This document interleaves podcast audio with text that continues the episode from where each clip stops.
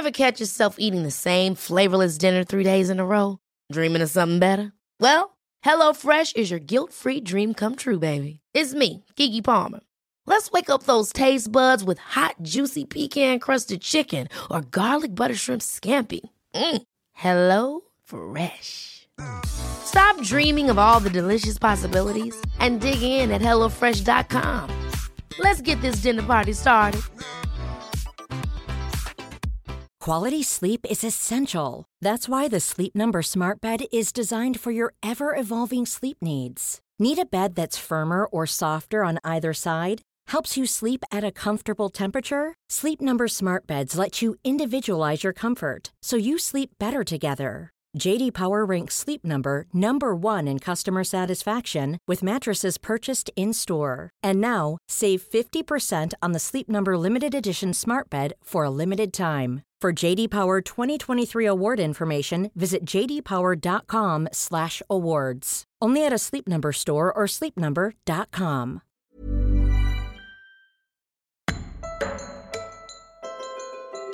You're listening to Justice, a podcast exploring all areas of the justice system, with me, prison philanthropist and founder of One Small Thing, Edwina Grosvenor. In this episode, I speak to Nicole Jacobs, the first Domestic Abuse Commissioner for England and Wales. Nicole explains her statutory powers, as set out in the Domestic Abuse Bill, to raise public awareness and hold both agencies and government to account in tackling domestic abuse. I'm Nicole Jacobs and I'm the Domestic Abuse Commissioner for England and Wales.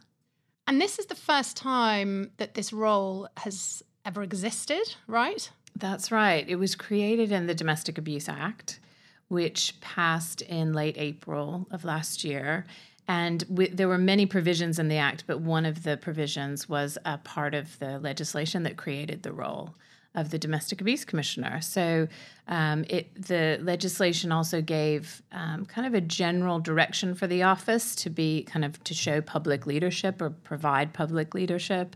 Um, the government itself wanted this role because they could see how variable um, services are from place to place. So I'm sure we'll come back to that. Um, but that is really a specific goal of the post, is to really end that postcode lottery. Okay. Well, that, and that should be applauded, right? You know, we spend a lot of time, don't we, sort of, well, I certainly do, complaining about what's wrong and all the rest of it, but that is something that should be applauded. Yeah.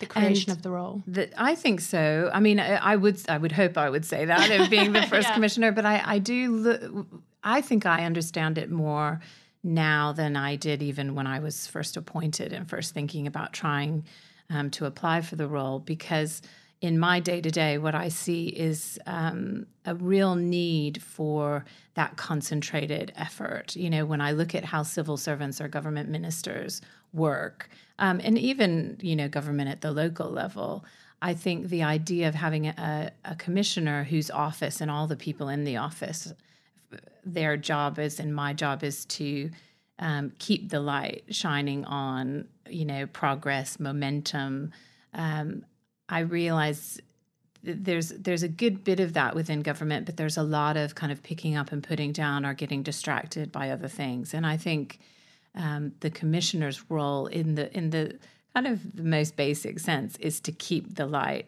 and, you know, the momentum um, going for yeah. the changes that are needed. And it's non-partisan, is that right? That's right. So not party political, um, whether the government changed. In fact, um, you know, in order to change the role, you'd have to change the legislations. You know, I think each commissioner has maybe a, a different take on the, how they try to provide that leadership. But my my view is to try to be as cooperative as possible, mm. to really look and see um, particularly what ministers are aiming to achieve and help as much as you possibly can to get the most of those opportunities. But it's also then to step back and be uh, a critical friend and not to be afraid at all to say um, things are not good enough, we need to do better. Okay, so is it sort of like the government sets the agenda and you have to kind of deliver on that? Or is it you saying, no, this is the agenda and this is where you need to follow with policy and legislation? Or are you saying it's a bit of a bit of both? It's, I think, oh, I'd hope it's a bit of both. Yeah. Um, so I think um, a really great example would be um, something that we're hoping to be published any day, which is the statutory guidance for the Domestic Abuse Act, um, which has already passed. And, and there's a lot of information in the guidance which local areas and services need.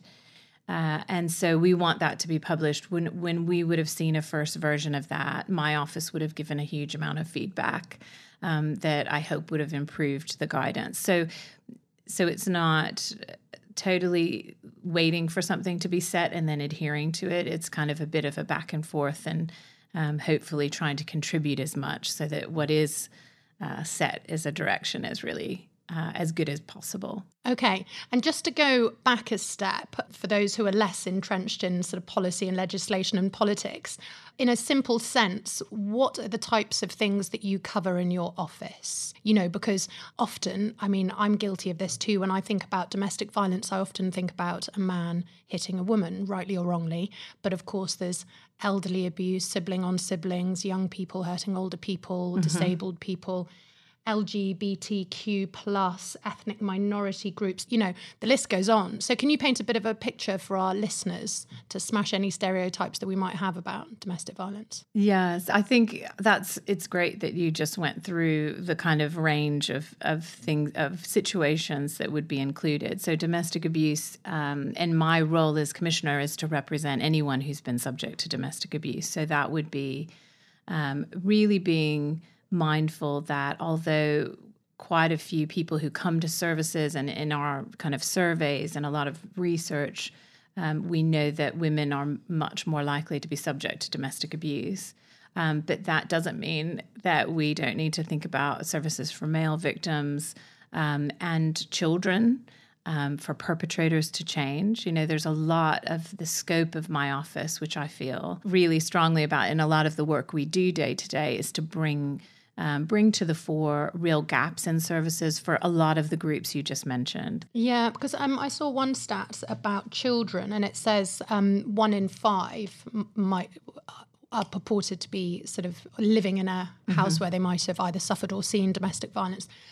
Any stats that we have are the tip of the iceberg, right? Exactly. And I, and I think when it comes to what men might have suffered, I think we just have no idea, do we? And it's slightly terrifying, I imagine, and, and probably a bit of a challenge for your office to how much do you peel back? Because, of course, your job and your office's job is to shine a light on it. But then it's slightly terrifying to think, isn't it? If we don't have enough services as it is today, yeah. what do we sort of do when, as we're sort of finding out more? Yeah. It's not to say yeah. we should shy away, but it's a challenge, isn't it? I agree. And I think Um... some of what we're trying to do is to get to the detail of, of that, you know, to be a lot more specific in terms of hearing, bringing those voices. You know, people often say, are you the voice of, um, you know, victims of domestic abuse? And I don't see it that way at all. I think my job is to create a much bigger space for a variety of people to have their voice. And so we're trying to bring to the fore not only the prevalence rates, but also really making sure that we hear from a variety of victims. What did they need? Where did they first approach um, for help? Uh, what kind of services are actually out there? We're mapping services right now. And, and all of that is a lot about bringing a much clearer picture for government, but also other funders to say, this is the reality of what we have. This is kind of where we are along the way. Um, and we're not, we're not there yet, but these are the kinds of areas where we see really huge gaps. And yeah. children is frankly one of them. I mean, um, so many of our services are, are oriented, one, to crisis intervention, um, because if you have really scarce resources, as much as we all say we want to, we want to fund prevention or early intervention, if you have to make a choice, you have to choose crisis intervention, someone who's had an incident last night or who's been subject to violence, you know, and is in the middle of a crisis in terms of what do they do today, what, where do they go for help.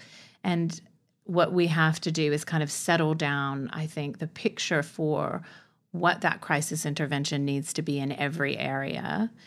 And then we will have the the luxury of, of being able to get to more preventative type initiatives. And certainly um, one of the, the real gaps in terms of children is knowing what is it that you invest in that really has a great effect? What's a really supportive type of range of services for children? And some of that sits a little bit in children's social care in some areas, and some sits in charities. And so it's a little, it's hard to kind of detangle it a little bit and yeah, see. Yeah, cross-departmental. Yeah, and, and exactly. I imagine the way the money works as well, it comes down in silos often, which is a problem across the board, isn't it? For Yes, it's absolutely right. So you have, um, you know, people often ask, like, well, which government department do you work with the most? And it's it's definitely across all departments, because there'll be um, streams of funding that relate to certain things where you there's it's it's kind of a thread of, mm. of work that needs to run through everything. For example, we're really active right now in um, the government's work in early family hubs, you know, our family hub models, which they're investing a lot of funding in. And of course, within any family hub model, if you look at the prevalence rates and uh, what likely will need to be, um, you know, a core part of that is the what is the what is the offer for domestic abuse victims, because that is what fa- family hubs will see. And so it's a little, it's really making sure that we can bring the best evidence and also just the best information and planning, yeah. so that we get out of the silos a little bit more than.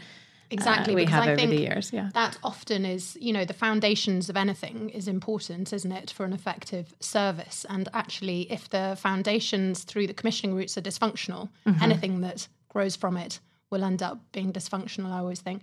But on mapping the gaps, um, that's really interesting. And I love uh, the idea of a, you know, I don't know how it's going to be presented, the information, but a sort of map, and you can sort of look at it, because I'm a philanthropist as well as a practitioner as well as a reformer. So it's kind of like, yeah, show me where the gaps are, and then I can sort of lean in maybe and do a bit of um, investigating. So my question is really, how is that information going to be disseminated to either funders, the third sector organisations, people who maybe want to set up services? How are you going to present it and disseminate it?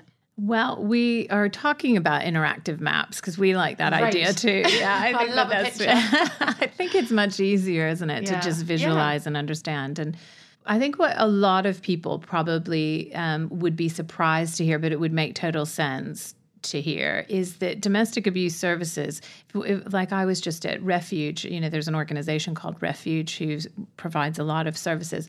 I was just at their fiftieth anniversary. So that gives you, us all a sense of, you know, we had refuges starting about fifty years ago. Um, when I moved here and started working a little bit over twenty years ago, Um, there was a there was a bit of work in the community, and there was just starting to be much more interaction between domestic abuse, kind of community-based services, and services like the police and others. I mean, th- there's been a huge amount of change over a relatively short time, and all of those services have never sat in core budgets. Um, they've always been kind of grown from a bit of cobbling together of funding at the local level, trusts and foundations, really incredible champions and inspirational people. So what we have now is Uh, a service provision, which makes a lot of sense for survivors in a lot of ways, because it was built in and around them and often by them, you know, people who'd been through domestic abuse who then set up a refuge or set up a domestic abuse service. Um, but what we've never had is this kind of sustainable picture. So when I talk to um, police and crime commissioners or leaders at the local level, Um, they'll know what's happening in their community and maybe what they've been funding recently. But if if you were to say, how does that look per head of population to another area that you often compare yourselves to in terms of services and what's offered to children, adults, they would say, I don't know. Uh, and it's the same at the, the you know national level in government. How do we make good policy and pass good legislation if we don't know? Yes, it's exactly, terrifying. Exactly, and and having run charities um, myself and, and worked in many many services over the years before coming to this role, I know the amount of information I was sending to funders and to government for for government funded projects and programs. And I so when I became commissioner, I. Um, I kind of naively thought all that information was just sitting somewhere just to, to kind of use. Yeah, exactly. And you could just pick it up and it's all very easy. I was quite surprised when I realized that, of course, there's there's information, but again, the nature of government is, you know, there might have been information gathered for one particular innovation program within a department. And then once that's been kind of, um, once there's a line drawn under that, the kind of information might just sit there. It's it's that whole concept of like really driving through to like fully understand. Um, and that's not often the nature of how government works. There's kind of on to the next thing, on to the next priority. Yeah, I mean, that's national government, isn't it? But then there's sort of local government. And, and I actually did a podcast recently with the Police and Crime Commissioner from Hampshire. And actually, the word commissioner can get a bit confusing, can't it? Because you could have a Police and Crime Commissioner attached to every constabulary. So what is that, forty-three yes, around the yeah. country? But then you're a commissioner too, but there's one of you at a national level. And then also it gets even more confusing when you talk about the Met Commissioner, because she's in charge of the Metropolitan Police, which is slightly separate yes, as well. It's so true. Um, so listeners, if you're confused, then that is completely understandable. It's so true. And I don't actually commission the services. You know, right. I'm not given like, um, sometimes I kind of wish I could, but... Um, but and police and crime commissioners do commission the services, do. right? But the Domestic Abuse Commissioner, you, you do not commission services. I don't. But okay. what I'm doing is, Um, in some ways that would, there's a, there's kind of a relief to that, because to some degree, my job is to bring together the right information, um, and to, to really set out how I think that services could be more sustainably funded. So I'll give you an example. The Domestic Abuse Act created a statutory duty for accommodation-based services. So for the first time ever, uh, because a duty was created within the legislation, uh, re- what we tend to think of as refuges or things that are of that nature, accommodation-based services for domestic abuse, were were given um, much more of a sustainable footing than they'd ever had before. So before, it's always been more of a local decision. How much money might we invest at the local level for something um, called Refuge for domestic abuse? Um, areas were quite variable. And because the the legislation created a duty, one hundred twenty-five million pounds was set aside for the, from the Treasury, because they had imposed a duty or a burden on local areas. And they sent that money to local areas, and they the legislation required them to do a mapping and a needs assessment. So that, I mean, there there are, of course, implementation issues. There's all sorts of things. But essentially, that is a huge step forward. But but... More than seventy percent of people who are subject to domestic abuse go to a community-based service, which wasn't included in that duty. So I think seeing seeing how that's worked for accommodation services, I would really like to see that duty extended to community-based services, so we can kind of settle down that funding picture. And I would hope that some of the mapping that I'm doing and some of the influence that that our office could have would help shape that in a really positive way. Police and crime commissioners are a great example. And I often say, I meet with them a lot, and I often say they kind of hold some of the cards in terms of the funding, but they will the, they will have many other funders in, in their areas at the okay. local authority level who also contribute. Um, and there'll be trusts and foundations. So it's very hard for any one funder in this area to to create that kind of sustainable, planned approach. Um, and I think if they could have a duty that was set by government where they could know how much they would depend on every year collectively. Yeah, like an economic sort of model that could yeah. be replicated from county to county, would yeah, you say? Based on, you know, the, the the kind of allocations that government often does for areas like that factor in population, but also demographics of all kinds. And I think that would be a fair approach to really creating and settling down um, the funding landscape and the kind of the ways these services are funded. Because what's so interesting is not only survivors will say, you know, these this service changed my life, you know, because they're they they're independent in nature. So if you are if you're subject to domestic abuse and you're so worried, what will happen if the police find out, or the school finds out, or a social worker gets involved? There's all these fears of the system, and and having a domestic abuse charity, specialist charity, supporting you means you get some independent advice, someone who works and, and supports people all the time. That's their main job. Um, and really informed, trauma-informed. We tend to bat that that term around a bit, but it, they understand the nature of that situation so well, and they can kind of stand alongside and advocate and make sure people get what they need, but also that there are not more system induced risks, which is sounds a bit jargony, but it's true. Yeah, There's being all re-traumatized the, at the mm-hmm. hands of the services and the system that's meant to help you, which sadly we see yeah. quite a bit of. Mm-hmm. Tell me about your work in the family courts in relation to domestic abuse related cases and the sort of transparency and accountability, because I know that that's a contentious, oh contentious it's area. Huge, it's a Deep huge breath. issue. Yeah, it's it's the most frequent reason why individual survivors of abuse get in touch with my office. I mean, I should say that we're um, we're prohibited from kind of advocating for individuals, oddly. I mean, I I guess it's not odd, because I think if I was able to, that's all we would do.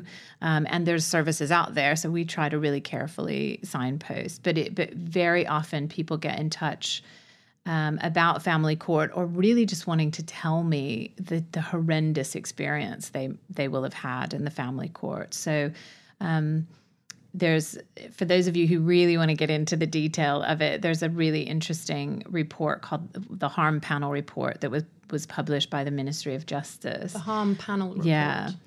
And it set out, it was a two-year kind of process and piece of work of gathering evidence. Um, and it set out recommendations about how the dom- how domestic abuse needs to be better understood and more consistently, um, the practice directions, anything related to practice in relation to domestic abuse needed to be more consistently applied. And essentially, it's a very well thought of report, and partly because it really doesn't uh, hide the fact that the, the family courts are really failing victims of domestic abuse. Um, in a quite a serious way, not understanding coercion and control and not understanding the dynamics of abuse, a lot of evidence about kind of a lack of consistency in how they, the processes are set up to be used. Children um, not being seen as victims, being, right? And their voices not being heard. Um, and it it really, you know, if we take a step back from things like the reports, it makes a lot of sense, because there's so many, I think every, people might think, if you were a victim of domestic abuse, you would, um, in that situation, have had lots of police involvement or lots of other, um, quote unquote, evidence. Um, and that's not all the, always the case. We have, you know, you know, I, I tend to always hesitate from using statistics, but if, if we know two point three million people last year have, have been subject to domestic abuse, we know that from O N S. Only a fraction of those people will have ever had any contact with the police. Um, and the people that do need to have an excellent response, and that's yeah. a whole nother conversation. And that well. figure is the people who've reported, right? Exactly. The Office of National Statistics. Yeah, who when asked, you know, have you ever had, have you ever, have these things ever happened to you? Yeah. Um, it's very focused on physical abuse, but the, so that the numbers in fact are probably a bit higher. But that's where you hear, we often hear one in four women, um, those types of statistics come from that, that survey. Uh, and so by the time someone gets to family court, they may never have disclosed domestic abuse to anyone. They, they might not have used the term, even though they would have been, you know, very obviously been subject to yeah, domestic and abuse. And often it's worth pointing out, isn't it, that often um, people who are going through it don't realise that they are being mm-hmm. subject to domestic abuse, especially if they're not being hit and it's coercive control. Mm-hmm. You know, if you've lived with that all your life, mm-hmm. it's normal. Mm-hmm. And and also we know things like our risk, and you know, risk increases at the point of separation. There's a lot of risk that is associated with um the kind of arrangements over who's seeing children and when. There's so many things that create a huge need for the family court to have a very clear understanding. Um, and because it's uh, the lack of transparency, you know, there's not a lot of people who Um, very often people can't be supported in court because of cuts in legal aid. A lot of people are representing themselves in court, which makes things more complicated as well. Um, so a range of factors have come together to create quite a difficult situation. And the good news is, in a lot of ways, is it's all set out. It's been accepted by government. The, the recommendations within the report have been accepted. There's now um, an, a panel that's been set up to look at that presumption of parental involvement. Um, there's a couple of court areas which are piloting a more inquisitorial court model that is less adversarial, which is really positive.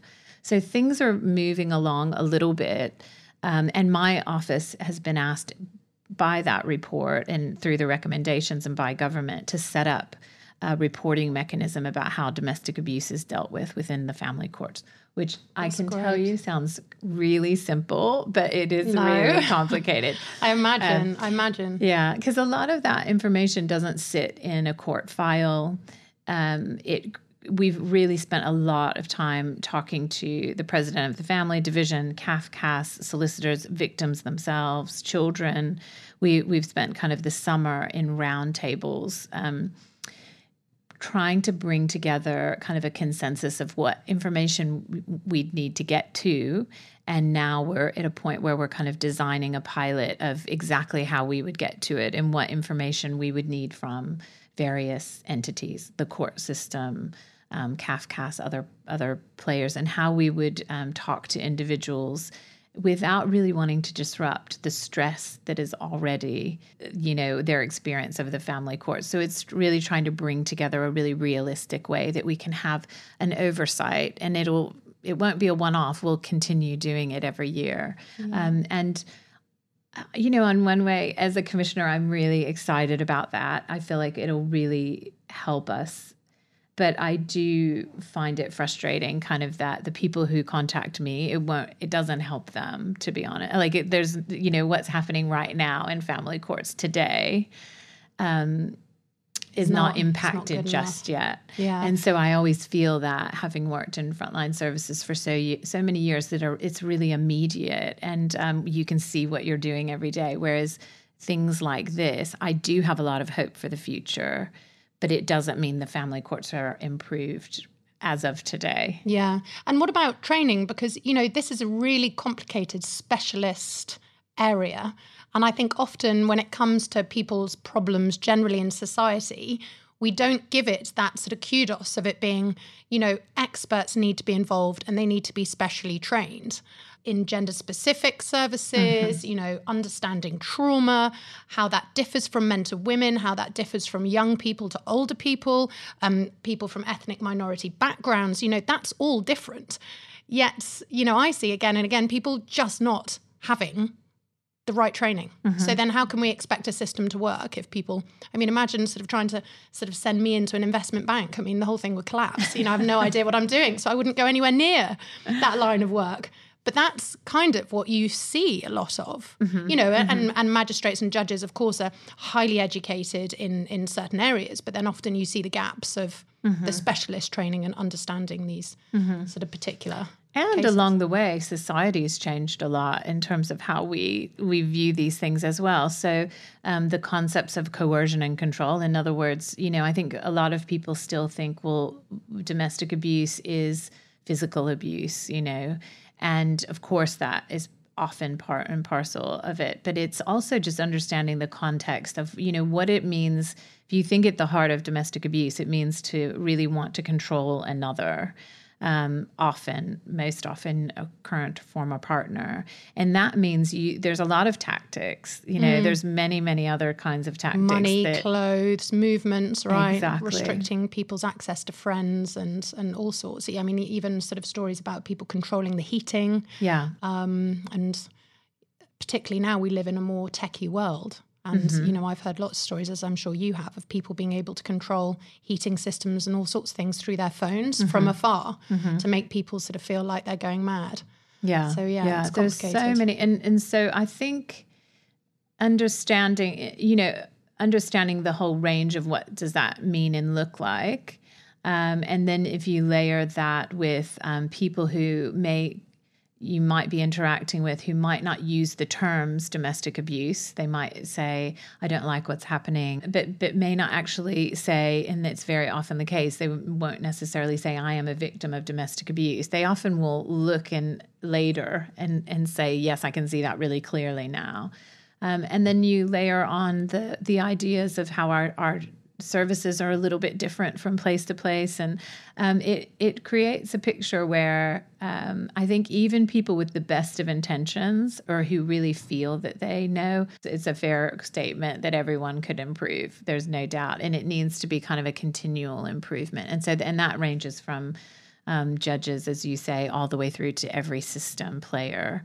Um, every everyone who interacts, housing officers, medical yeah. people. So domestic abuse is not a criminal justice response exclusively. It, no. It's it's got to be, and in fact, we can see in places where they have really excellent practice with community-based services or housing or health, you can see measurably how those those in those areas you can get to people and offer support yeah. much, much earlier. And what about um, the responsibility on schools? Because I often think that schools have probably a lot put on them, uh, maybe one might argue quite rightly. If a sort of young teacher suddenly realises that maybe a child in pre-prep, for example, is coming in and they're a bit worried about what they're seeing and, you know, they might just think, oh, my God, who on earth do I go and talk to? You know, there might not be anyone trained properly in the school to be able to. Mm-hmm.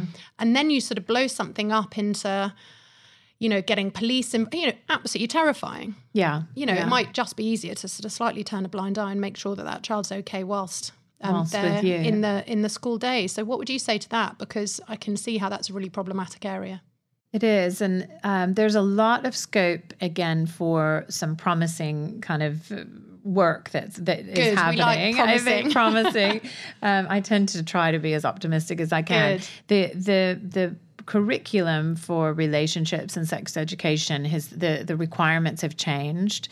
Um, unfortunately, it came into effect kind of in the middle of COVID and when there's so much disruption in schools. But there's now really a set expectation in primary and secondary school to cover, well, I would say cover domestic abuse. But what I mean by that is, you know, age appropriate, you know, healthy relationships, really understanding that within within those areas of the curriculum, there now will be a much more proactive discussion about these things, which people have been campaigning for for years. It was great to have that. And I think the next step is to really understand how schools are implementing that. How is that, where is the excellent practice? Um, I am chairing um, a meeting that's sponsored by the Department of Education on this subject, which I was delighted because I, I can really see a need to not only at, at local levels, but more nationally as well, just really bringing together the good practice because some schools will be doing really, really well with this yeah. and probably in great partnerships.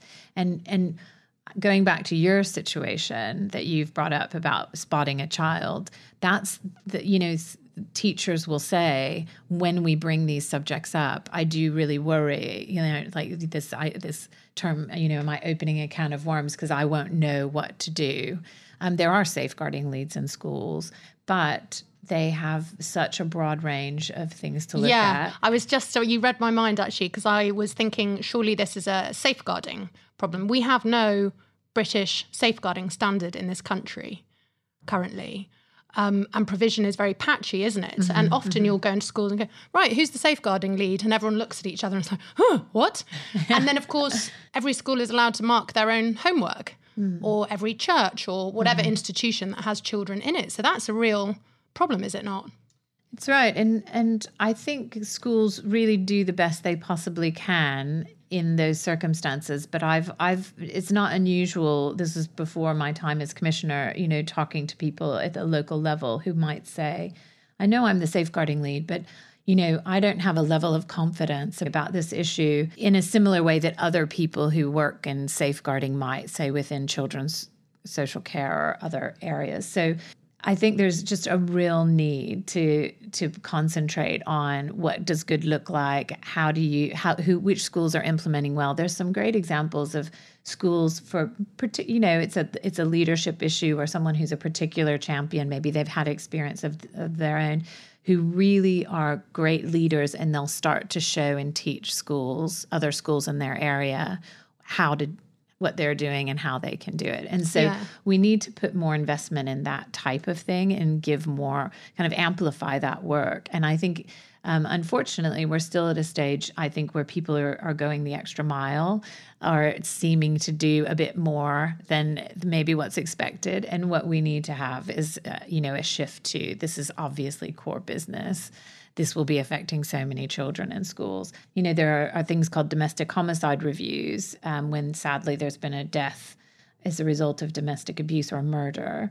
And I don't do them, I don't chair them now because I'm the commissioner, but before um, coming to this role, I, I used to chair some. And the very last one I did was um, a wonderful family in Gloucester, um, where sadly, a, a mom and her daughter were killed um, by her husband, but but he was the stepfather of the child. And th- the child had a lot of difficulty at school. And you, when you have the luxury of looking back, you could see that the minute he moved into the house, suddenly there was problems at school and behavioral problems. And the school just didn't think about what in the child's life had changed. Like, who was this person who just moved into their house? What, why would, you know, what was the connection between behavior and, and home life? And um, it seems really simple now when you look back, but it was quite tragic to kind of look at that circumstance and think, had we had better understanding in schools, if we had more confidence. Yeah, which comes um, back to the point, doesn't it, of um, it's all very well having a safeguard lead and someone being nominated and maybe trained, but it's a collective responsibility, isn't it? So that that poor safeguarding lead isn't just the one person sort of buzzing around the school, sort of feeling incredibly responsible for for yeah. all of these issues if no one else really under, understands it. And of course, perpetrators, they're, they're, perpetrators of abuse who are the sole, they're solely responsible for these tragedies. Um, and we always want to try to get the systems desperately to, to, but to kind of somehow, um, you know, be, be able to be perfectly, you know, responsive. But we also have to keep in mind that that perpetrators of abuse are often very manipulative. Yeah, often can, highly educated, articulate, which comes back yeah. to another thing, doesn't it, about the courts, when it's the theatre of power and control. And often these people are very, very good, aren't they, mm-hmm. at sort of putting mm-hmm. their case across and making the other person look slightly mad. There's a lot to say about, about that and how others will perceive um, and think, oh, he's he or she seems so charming, so so together, couldn't possibly imagine. Um, and I think it's it's a wide, a huge awake, uh, kind of awakening when you listen to people talk about the detail of kind of how brutal and how truly um, cruel people can be behind closed doors when they think no one else is watching. And um, and that is just the reality. And then it, when you take that into, as you say, a more public space, it's, um, you know, trauma-informed is really important because then you realize the fear the person has of the other. You know, you're you're in family court where suddenly, in criminal court where you might be separated and have measures put in place. You know, the family court, you could be walking right in, waiting alongside, standing right next to, you know, feeling very unprotected. And so there's all of those things that factor in, yeah. um, that make, that, that kind of make you feel that sometimes the system creates so many barriers for yeah, people. Yeah, because you sort of feel, and that's what I always try and get across uh, in these podcasts, that it's not, yes, it's about highlighting and educating people on the problems, but it's also about saying these problems are fixable and solvable a lot of the time. Of course, I don't underestimate any of the challenges, but just, you know, that that one example that you gave of people coming in together, or, you know, surely people could be separated a bit more, or now that we know we can do video, you know, there are solutions out there, so we shouldn't be too downbeat about it. Um, but on the perpetrator side of things as well, one of the areas that I get very concerned about is when, say, for example, that in the traditional sense, woman with children, she's been beaten up, uh, her male partner has been charged and sent to prison. And when he comes out of prison, there might be a stalking protection order on him or something that says you cannot approach your ex-girlfriend or ex-wife again and you need to be away from the children. But then when that person comes out of prison, she's not told that he's coming out of prison. So she might not be aware until suddenly he appears either at her door or her window or approaches her when she's out and about, which obviously would be a breach then of, of the licence that he would be under. Should there and, and could there be a mechanism whereby someone is told and so they can prepare that their perpetrator's coming out of prison? Because mm-hmm. that feels like a... It's a problem for the woman, it's a problem for the children. But then if that woman is in supported housing, then it's a real safety problem for the staff mm-hmm, that are mm-hmm. trying to look after them as well. So what would you say about that situation? Because I see it all the time. Yeah, I agree. And I, um, I think, you know, there's so many situations. I mean, we could, we could talk all day about situations where systems have been kind of set up not necessarily with with the idea of domestic abuse in mind. Um, and then it feels like a lot of what our work is collectively, and certainly some of my day-to-day, is to look at whatever's been set up and say, let's, we have to now improve that or be much more mindful about domestic abuse. I feel like it's almost as if like our understanding has changed over time, and now we have to have the systems change that's needed does require us to look at every single way, whether it's housing or health or the criminal justice response. And I do think there's been some improvements, you know, for certain types of sentences. There are victim liaison officers. I've done a lot of work with probation recently, and I have a very active kind of engagement with my office, with the probation service. And a lot of, there's a there's a long way to go, but I had a session recently with victim liaison officers who are the exact people who are are, are there to do exactly what you've just described, you know, um, contact the victim pre-release, really make sure they understand the situation, think about how that connects to decisions being made about license requirements. Um, and they are really inspiring on one hand to talk to because they have really high caseloads. They have great expertise and understanding. Um, but some, but we were talking about some of the challenges that they have, and some of it is they may not they may not have been given the correct information about who the yeah. victim is.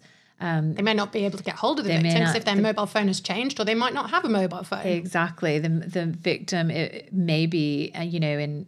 Uh, I was just re- reading a piece of research yesterday that that's reminded me that forty-three percent of women who are fleeing domestic abuse, they they go to another area. And so they there may be victims who at once would have been contactable but are not now. Um, and then that the level of understanding at some point, hopefully someone's talked to the victim about this, this type of role, a victim liaison officer within probation, but then they may not... Um, you know, have have kept that number or thought about. So it's a lot about just getting those systems to work. What are all the safeguards that you could put in place? Um, how can you improve that? And I think one of the things it's the, it it is coming to, it does come down to the idea of kind of what structures are in place at the local level so that it, if the victim is concerned, which of course they will be, they could in very good time be making those links and linking back in and trying to find their way back to the right information. Yeah, because of then, course the man, um, if in this case it was a man, he also might be moved from prison to prison to prison, and he might get parole earlier or he might then not get parole. So I, again, don't underestimate how difficult the job is to try and keep a track of where the victim and, or survivor's gone and actually where...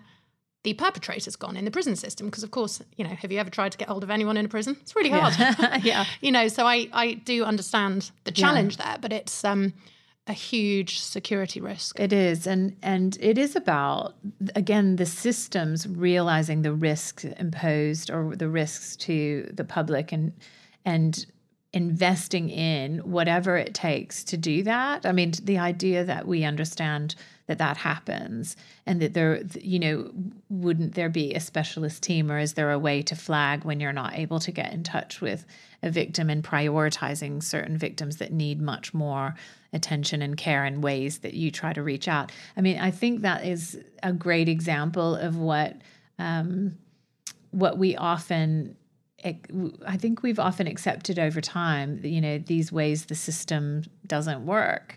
And it takes that real attention to detail, a much more kind of forensic approach to say domestic abuse is so serious that we would be willing to put in this this effort. Um, you know, the, there's an, the Inspectorate of the Police, in kind of one of the big reports in the year that has been covered a lot is um Zoe Billingham's report, who at the time was the inspector, represented the Inspectorate of the Police, um, policing of violence against women and girls um, in the wake of the Sarah Everard murders and and so many others, um, Biba Henry and so many other victims this year who sadly have really brought these these issues to our attention. Nicole Smallman. The, the inspectorate said, we need to expect that the criminal justice system prioritizes these cases, you know, the, the cases in such a way that they prioritize other cases that they see as quote unquote serious violence. So I think it takes a shift in our mindset about mm-hmm. um, what are we investing? What is the resource? What is, you know, we have to, it's an admission of the impact of, of these crimes. And w- you know, it's not that long ago where, you know, others, police, I think, have told me, you know, when the idea of things being just a domestic, you know, and I think yeah, we've, we're kind of, kind of changing ever so slightly, obviously, away from that. But there's the legacy of that mindset is embedded in all of our systems. And it's really about recreating kind of what is the priority and, and making sure that, um, you know, attention is paid to that, you yeah. know, the pre-release, you know, what kind of, what is the expect expectation we should have. But again, surely this comes back to, and I've been thinking a lot recently, as um, you might have as well, sort of the Met, because it's been in the, uh, the culture of the Met has been in the news so much, and you sort of think, gosh, how can we sort of change it for the better? And surely it comes down to recruitment and training. I know that's not the quick fix crisis management, which has to be done, but both things need to be done at the same time and need to run in parallel, don't they? Mm-hmm. Because, of course, you know, if we look at the training for the police, if we look at the training for prison officers, which is virtually nothing, um, and then all these other different departments that might be involved, if we don't change that and make that training fit for purpose, we're never going to, mm-hmm. therefore, drive mm-hmm. cultural change, are mm-hmm. we? Exactly. And uh, when I hear those horrific examples, I I feel really sorry for the officers that I know and have known over who the years. Who are great. Who are great. And they must just, I mean, the, the sheer frustration of having people, um, the, you know, because unfortunately, I'm afraid, you know, the public at large is at a point where there's a huge lack of trust now. Yeah. Um, and I, I would say people will say, well, that's been earned. And Uh, but there's so many people within policing who are trying to make that change and who to, do try their best. And um, and it, I, I probably would say this because this is the kind of role I've been in over the years. But I, I I often make the point that I think the police, they can't do this alone, and that they have to, in their their partnerships with domestic abuse advocates, that's what gives, I think, mu- will build much more confidence, because as a as a domestic abuse advocate, you, if you're supporting someone who's interacting with the police and things are not going well, you are then kind of a third party who can raise that and make sure that that's that's fixed for the person, but also that it, there's an awareness of it. And so I think the more we can um, include those partnerships, the more you shed light on what's not going going well. And there's just a reality check. Um, and also, you know, I think we all do well when we know that we're working alongside others and um, and that there's there are other people involved that, say, a victim or can talk to and will disclose things to, and that only makes it better yeah. um, for any system. I think accountability is such a big topic though as well, isn't it? And certainly in the prison system you see a lot, and and only from what I've read about the police um, in the newspapers, when you hear about people either not losing their jobs for things, quite frankly, mm-hmm. they should, mm-hmm. or actually being promoted or move sideways into other jobs. I understand that it's difficult to sometimes maybe um, sack people or get rid of people. I don't understand the ins and outs of of all of that. And, and I'm not saying that just by sacking people left, right and centre, that's going to fix things.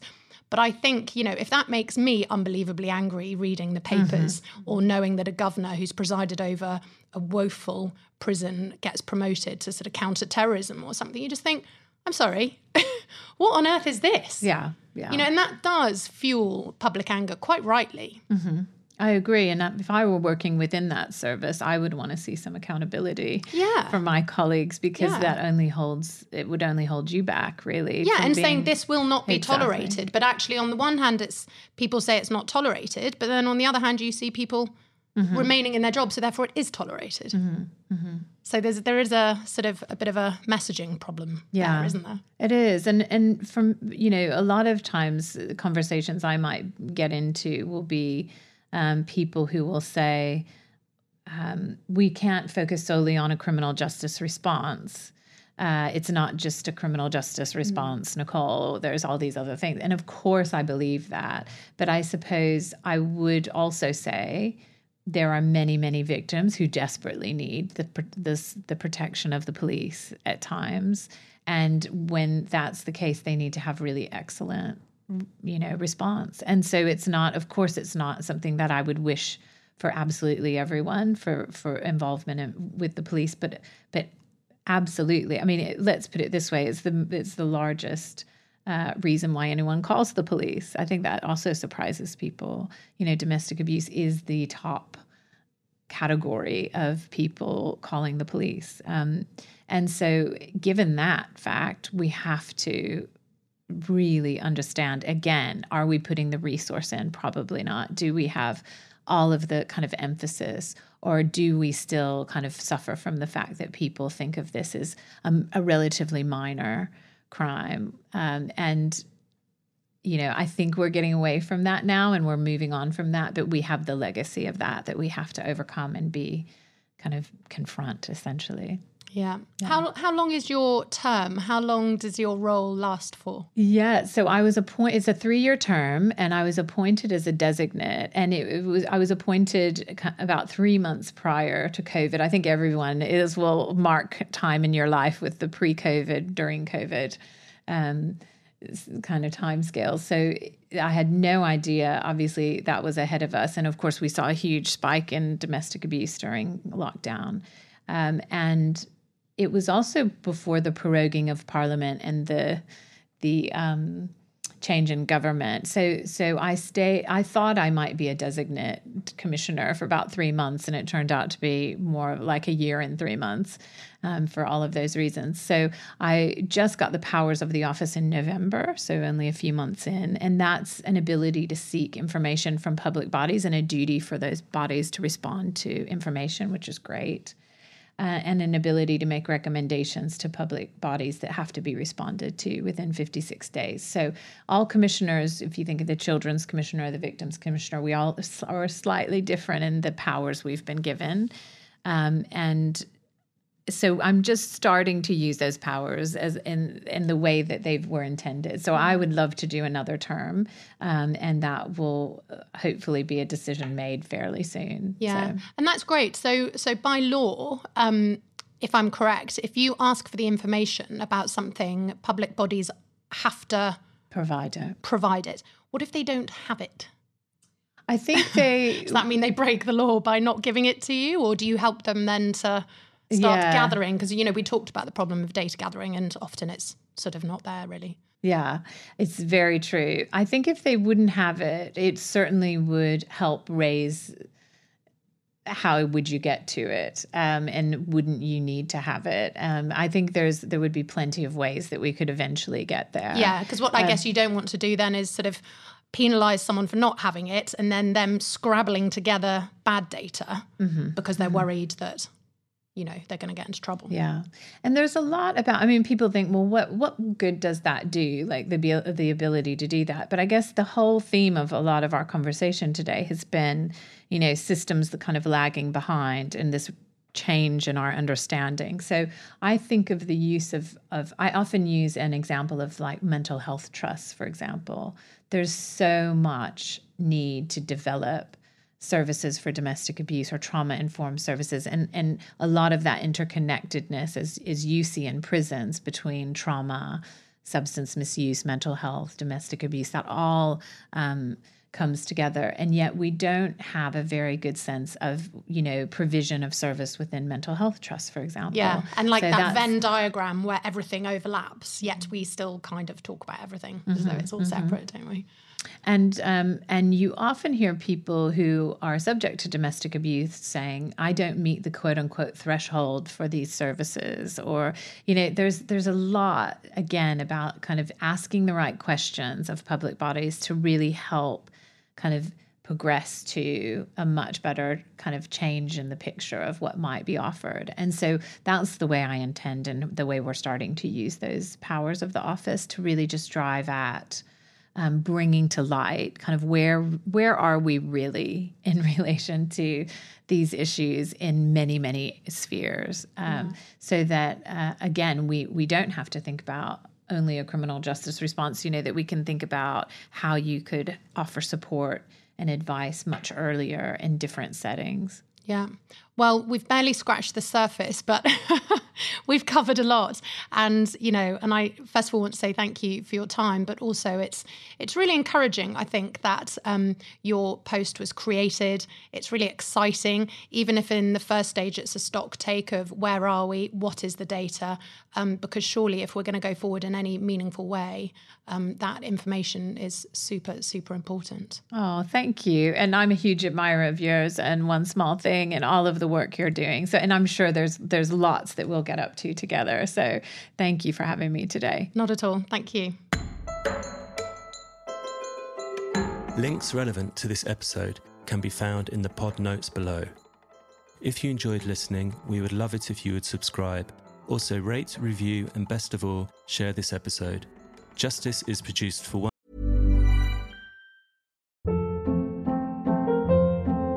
Hold up. What was that? Boring. No flavor. That was as bad as those leftovers you ate all week. Keke Palmer here. And it's time to say hello to something fresh and guilt-free. HelloFresh. Jazz up dinner with pecan-crusted chicken or garlic butter shrimp scampi. Now that's music to my mouth. HelloFresh. Let's get this dinner party started. Discover all the delicious possibilities at HelloFresh dot com. One size fits all seemed like a good idea for clothes. Nice dress. Uh, it's a it's a t-shirt. Until you tried it on. Same goes for your healthcare. That's why United Healthcare offers a variety of flexible, budget-friendly coverage for medical, vision, dental, and more. So whether you're between jobs, coming off a parent's plan, or even missed open enrollment, you can find the plan that fits you best. Find out more about United Healthcare coverage at U H one dot com. That's U H one dot com. Millions of people have lost weight with personalized plans from Noom. Like Evan, who can't stand salads and still lost fifty pounds. Salads generally for most people are the easy button, right? For me, that wasn't an option. I never really was a salad guy. That's just not who I am. But Noom worked for me. Get your personalized plan today at Noom dot com. Real Noom user compensated to provide their story. In four weeks, the typical Noom user can expect to lose one to two pounds per week. Individual results may vary. One Small Thing by the London Podcast Company.